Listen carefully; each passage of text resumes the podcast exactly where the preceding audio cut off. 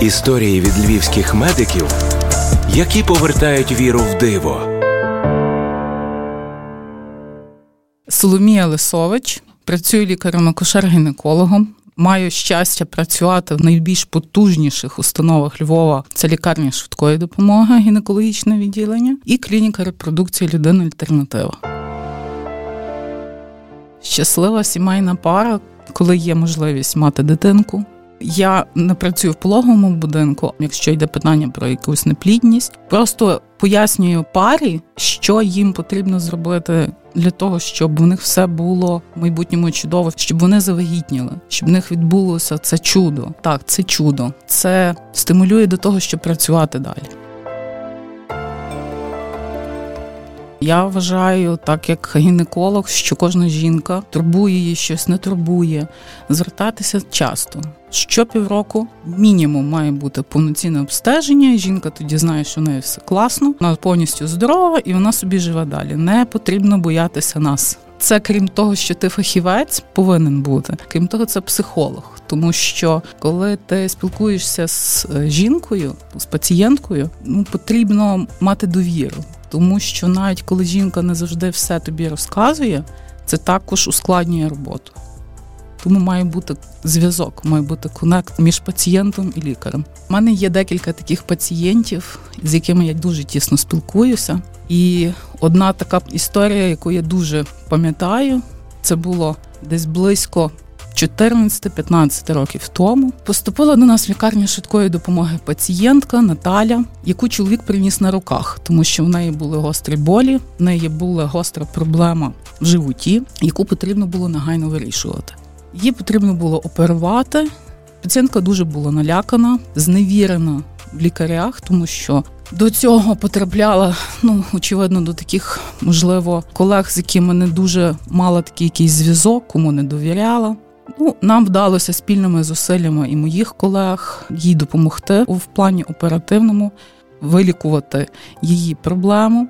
І після цього з тією Наталією ми підтримували зв'язок ну, більше, мабуть, не як пацієнт-лікар, а як вже такі коліжанки, тому що багато чого такого вона мені довірила, що напевно, мабуть, не кожному лікарю розкаже. Протягом 4-5 років ми так спілкувалися. Наталя виїхала в Париж, вона зараз живе в Парижі.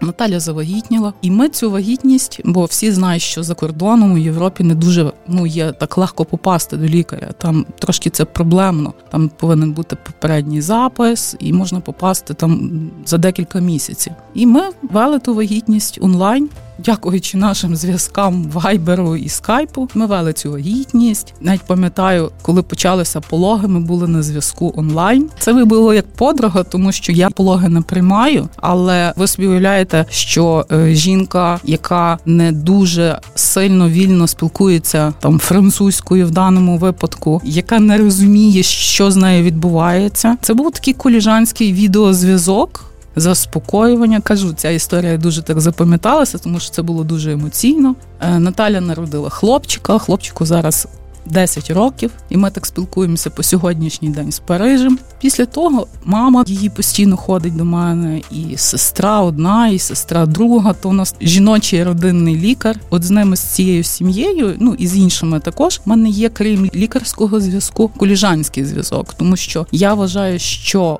половина успіху в лікуванні це є зв'язок пацієнта і лікаря, як скажемо, коліжанка, тому що то, що пацієнт розкаже, воно дуже впливає також на лікування. У цю історію я дуже пам'ятаю, тому що ми вже багато років тісно дуже спілкуємось. У нас такі є графіки, що ми по черзі чергуємо по справедливості. Чи є бажання бути в свято на роботі? Ну не завжди таке бажання є, тому що, мабуть, медики також люди, і також хочеться проводити цей час з близькими людьми. Але багато буває роботи на свята. Багато, тому що люди переважно, як в нас на західній Україні, всі готуються до свят, всі чекають, а пізніше піду. А поболить перестане. А вже коли проходять якісь вихідні чи свята, вже поступають люди з серйозними проблемами, в тому числі і жіночими проблемами. Ну і бувають дуже важкі чергування. Жити щасливо, що надихає наших героїв. Натхнення є тоді, коли ти бачиш результати своєї праці, коли ти бачиш вдячність в очах пацієнта, коли ти бачиш плоди своєї роботи, коли народжуються дітки, коли вдається підтримати вагітність, яка має загрозу, коли ти вдаєшся до оперативних методів лікування, які також покращують якість життя, це надихає, це стимулює наш час лікаря до того, щоб працювати там, де ти працюєш.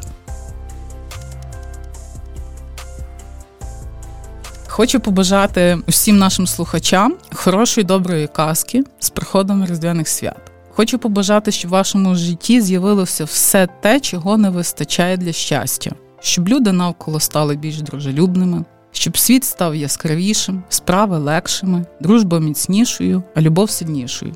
Нехай сяють на обличчях посмішки, очі світяться щастям, душі нехай з'явиться більше добра.